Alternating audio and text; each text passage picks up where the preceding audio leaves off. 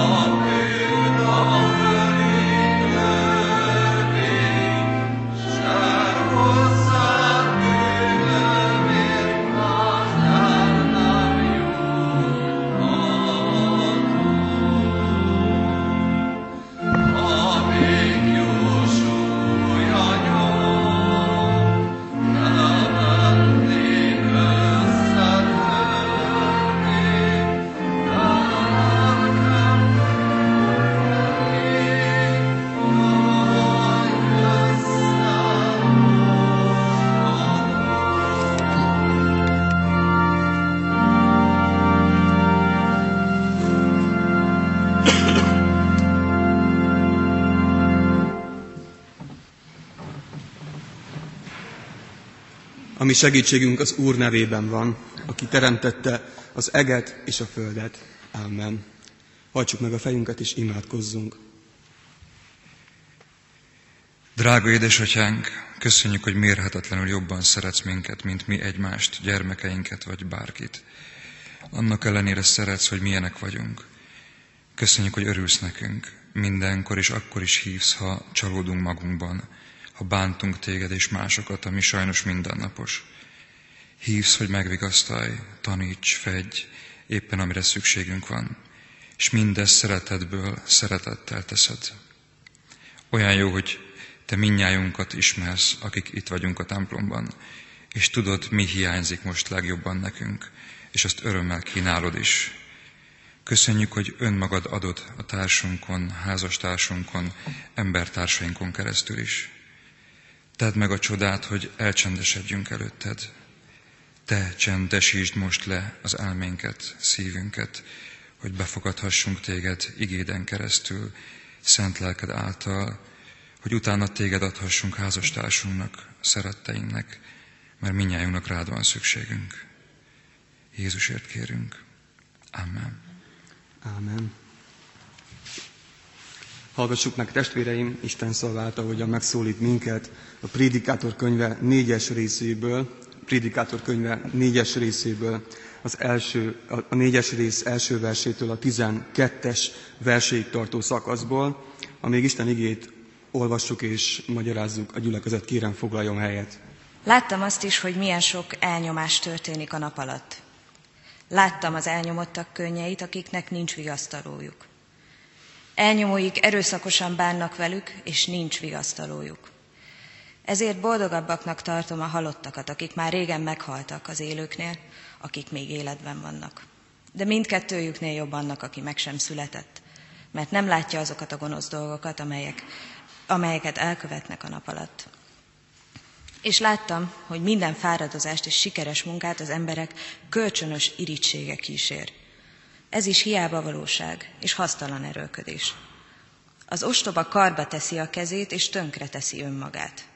Jobb egy marokra valót szerezni nyugodtan, mint két marokra valót hajszoltan és hasztalan erőködéssel. Láttam a nap alatt ilyen hiába valóságot is. Van egyedülálló ember, akinek nincs senkie. Sem fia, sem testvére, még sincs vége fáradozásának, nem elégszik meg a gazdagsággal, és nem mondaná. Ugyan kiért fáradozom, és kiért vonom meg magamtól a jót.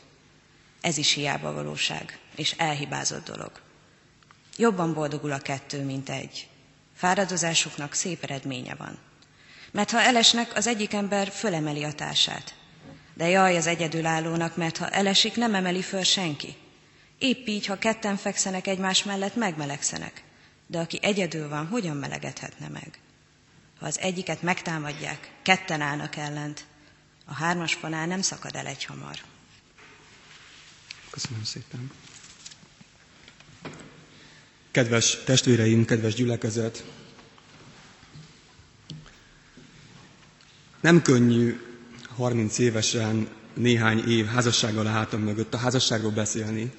Olyan házaspárok, házaspár hallgatóságnak, akiknek sokkal nagyobb tapasztalatuk van mind az életben, mind pedig a házasságban. Ezért arra, arra kérlek titeket, arra kérem a gyülekezetet, hogy, hogy hallgassatok úgy, mintha ezek hangos gondol, gondolatok, hangos gondolkodás lenne, végig gondolása annak, hogy mi a házasság, ebből az apropóból, hogy most a házasság hete kapcsán van egy ilyen, ilyen Isten tisztelet is, és uh, végig gondolhatjuk, hogy mi, mi is tulajdonképpen egy keresztény ember számára a házasság, és mi mindent gondolhatunk róla, és mi az, amit, amit Isten mond nekünk a házasságról. Az első kérdés, ami, ami rögtön felvetődik bennem, az így hangzik, a házasság célja a boldogság. Nagyon sokan gondolják így, és nagyon sok mindenkinek próbáljuk mi, a társadalom így felkínálni a fiataloknak a házasságot. A házasság célja a boldogság. Viszont alapvetően egy, egy filozófikus alkat vagyok, és szeretek mögé kérdezni a fogalmaknak, és az is felvetődik bennem, hogy de mit értünk a boldogság alatt? Mi az, hogy boldogság? Nagyon gyakran épp így nem jutunk egyről a kettőre, hogy teszünk egy állítást, de nem gondoljuk végig, hogy az a fogalom, amit használunk benne, a számunkra mit jelent, és vajon helyesen értelmezzük-e. Mit értünk boldogság alatt? Úgy érzem, saját tapasztalataimból is, és mások életét is látva, másokkal együtt gondolkodva, hogy nagyon gyakran az a boldogság, amire, amire vágyunk, vagy amit, amit boldogság alatt értünk, sokkal inkább hasonlít egy Walt Disney mesére, mint a valóságra. Ebből a, az ige szakaszból, amit, amit feleségem felolvasott az imént, nem egyszerű gondolatokat hallottunk, és talán felvetődik bennünk is a kérdés, hogy mi köze van ennek a házassághoz.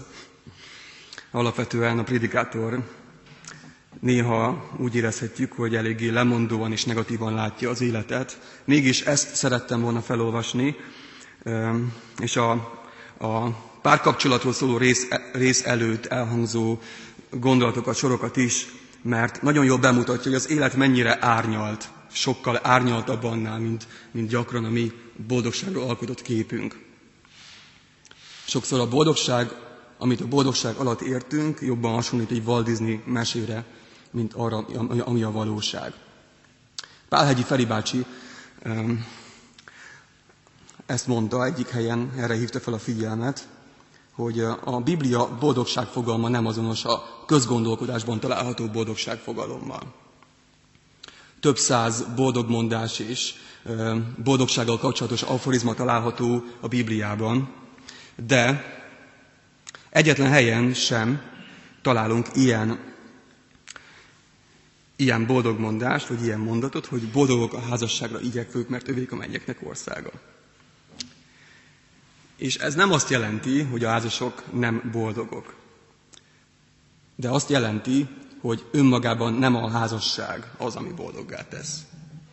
Hogyha ez így lenne, akkor benne lenne a Bibliában így, de nincs benne.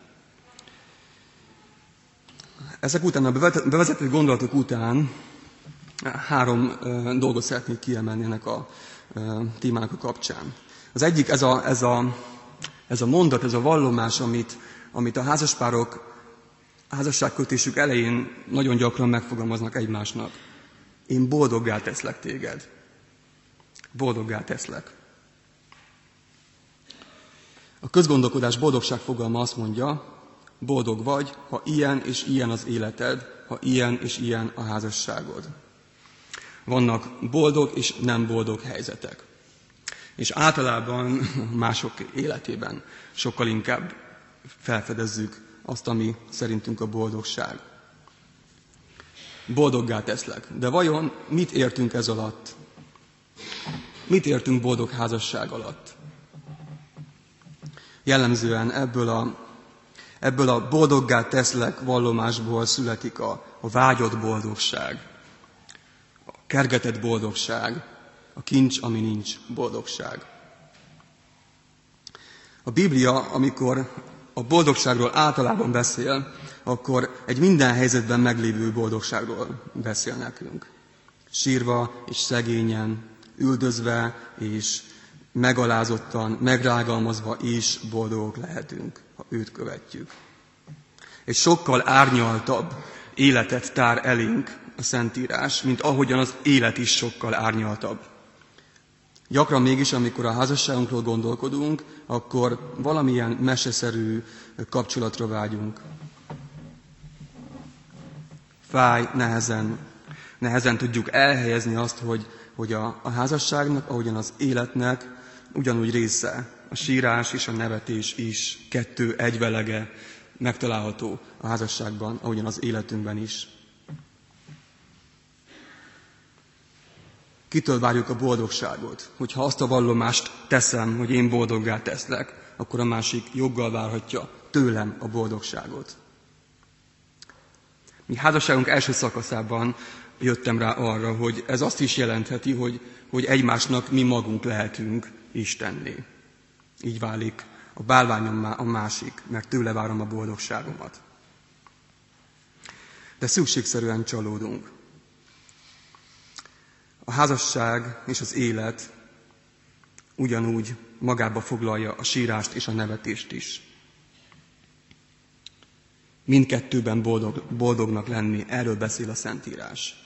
És azt gondolom, hogy a Szentírás házasságról alkotott képe sokkal életszerűbb, életszerűbb mint gyakran a bennünk látens módon meglévő elképzelés a házasságról.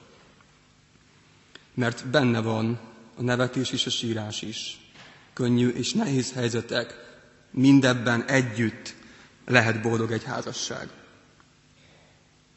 Egy lelkész barátomtól hallottam, és nagyon, na, nagyon magával ragadott ez a gondolat, hogy az, aki nem engedi magához közel a halálnak és a szenvedésnek a gondolatát, az igazán, igazán boldog sem tud lenni, és örülni sem tud. Egy, egy középszerű kábulat fogja jellemezni az életét. Ennyire megtalálható az életünkben és a házasságunkban is a kettőség, a szenvedés és az öröm ugyanúgy a része. Közelengedni magamhoz mindazt, ami a valóság, és mindezt megélni a házasságomban. És mindenben együtt boldognak lenni, mert minden helyzet egy lehetőség arra, hogy, hogy megtaláljuk Isten célját abban, amit nekünk adott, amiben belehelyezett bennünket. Én boldoggá teszlek. Van egy kedvenc film, az a címe, hogy egy csodálatos elme örök ragyogása.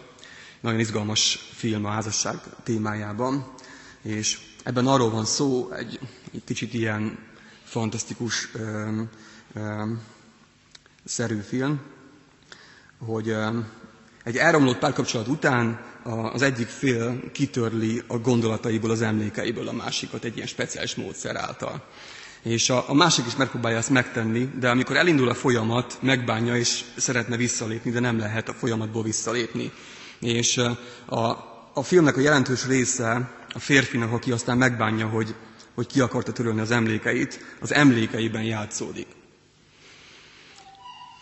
És ott van egy jelenet, ahol dől össze a világ körülöttük, ez az emlékekből álló világ, és azt mondja a, a nő a férfinak, hogy, hogy én nem tudom, én nem tudom, nem tudom boldoggá tenni a te életed. Nekem, nekem épp elég megtalálnom saját magamat, a saját céljaimat, megtalálni magamat ebben a kapcsolatban. Nem tudok helyetted is.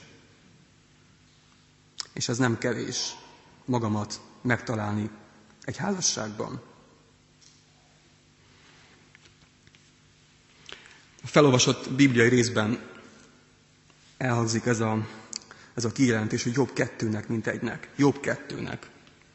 De mondhatnánk azt, hogy fel, mondhatnánk úgy is, hogy ez egy feltételes, feltételes megfogalmazás.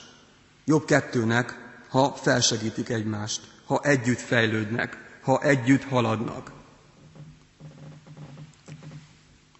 Mert nem automatikusan jobb kettőnek.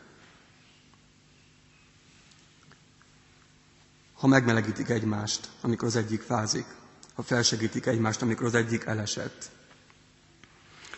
Mert lényegében a házasság nem más, mint, mint egymás segítése abban, hogy önmagunkat és Istent jobban megismerjük, és jobban megértsük, hogy, hogy mi a célja Istennek velünk ebben a világban.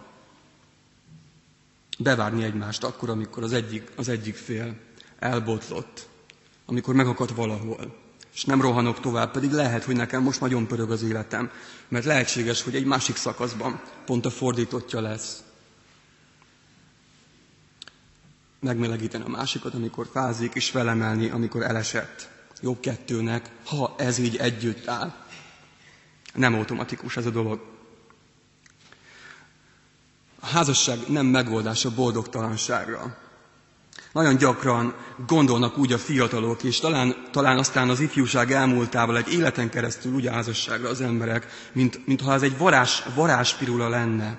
És amikor, amikor nem hozza a vágyott boldogságot, akkor, akkor talán az a keserűség ö, fogalmazódik meg egy házaspárban, hogy lehet, hogy nem a megfelelő házasságot kötöttük meg, nem a megfelelő varázspirulát vettük be. Mert a házasságnak része mindaz, amin keresztül megy egy pár. Jobb kettőnek, mint egynek, mert ha elesik, mert ha fázik, mert ha bajban van, ha bajba került, ha beteg, ha szenved, akkor is van valaki mellette.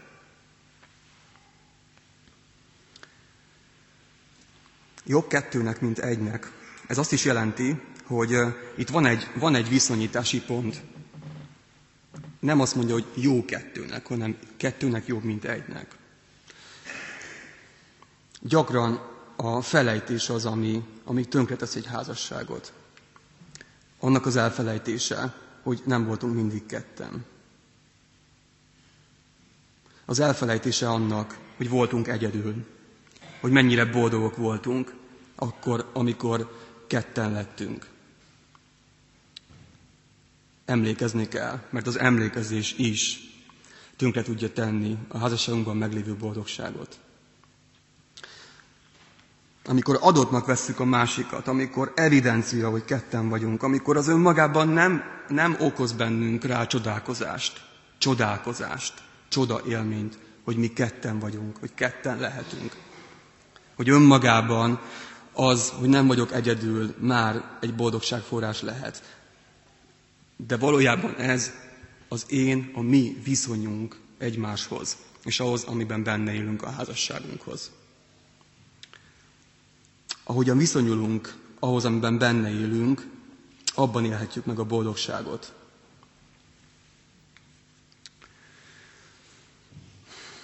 ...2009-ben kötöttünk házasságot a feleségemmel. Akkor a feleségem 20 éves volt, én pedig 25 éves voltam.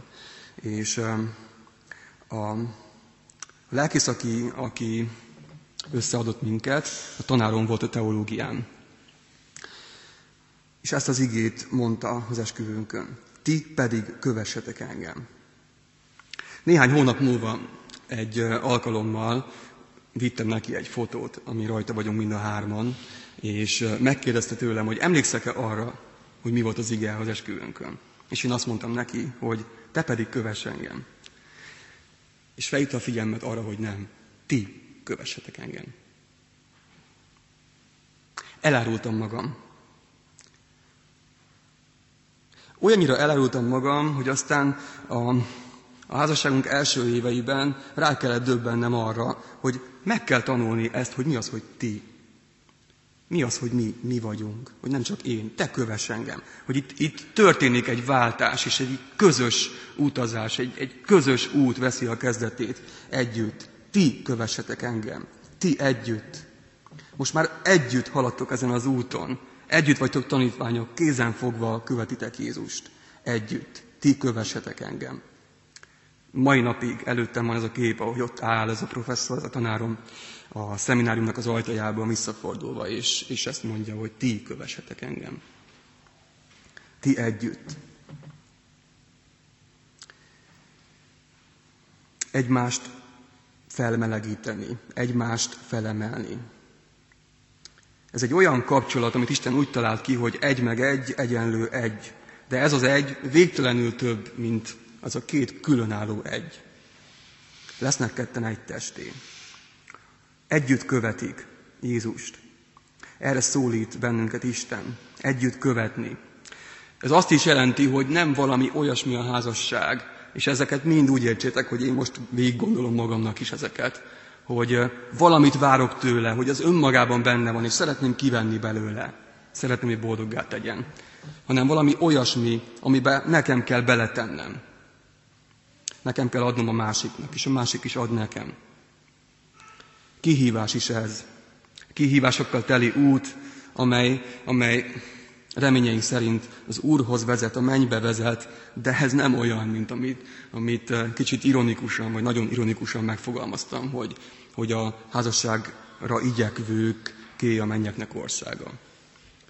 Ebben a nemes harcban, ebben a közös utazásban, amikor együtt követjük Jézust a házasságunkban, felemelve a másikat, megmelegítve, amikor fázik, megvárva, amikor elakadt, segítve, ezen az utazáson keresztül jutunk el az Úrhoz.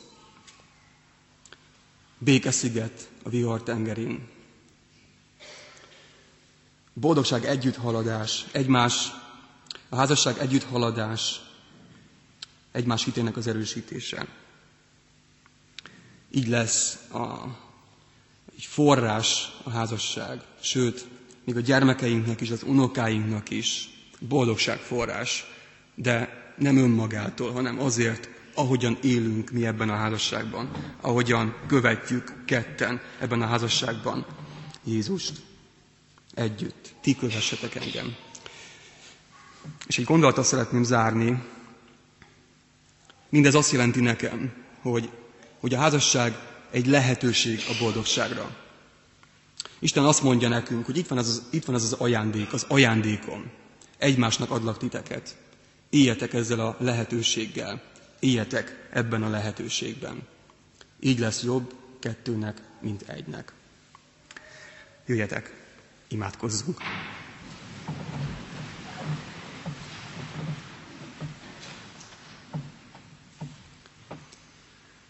Istenünk, magasztalunk téged a, azért, hogy, hogy kitaláltad a házasságot. Magasztalunk azért, hogy együtt élhetünk, hogy társakkal ajándékozol meg minket.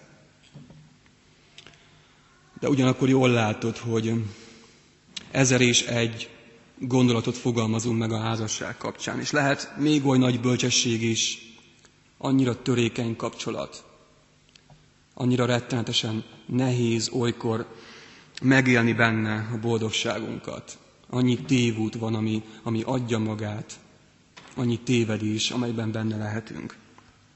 Taníts bennünket arra, hogy, hogy ebben a kapcsolatban, amit, amit nekünk ajándékoztál, hogyan lehetünk a követőid, a tanítványaid. Taníts bennünket erre a közös felelősségre, erre a, erre a közös küldetésre, hogy együtt követhessünk. Taníts bennünket arra, hogy mit jelent ez az, ez az együtt. És köszönjük, hogy ez nem csak egy, nem csak két ember kapcsolata, hiszen te magad vagy az, aki összekötöd ezt a kapcsolatot. Taníts bennünket eléd lépni, belépni a jelenlétedbe, a kihívásokkal, amelyekről úgy érezzük, hogy a, elborít bennünket, oda tudjunk menni hozzád. A lelkeddel munkálkodj bennünk, erősítsd ezt a kapcsolatot, amelyre, amelyet azért adtál nekünk, hogy téged követhessünk. Tégy is bennünket erősekké és bátrakká, hogy együtt tudjunk bizonyságot tenni arról, hogy milyen az általad ajándékozott kapcsolat, házasság.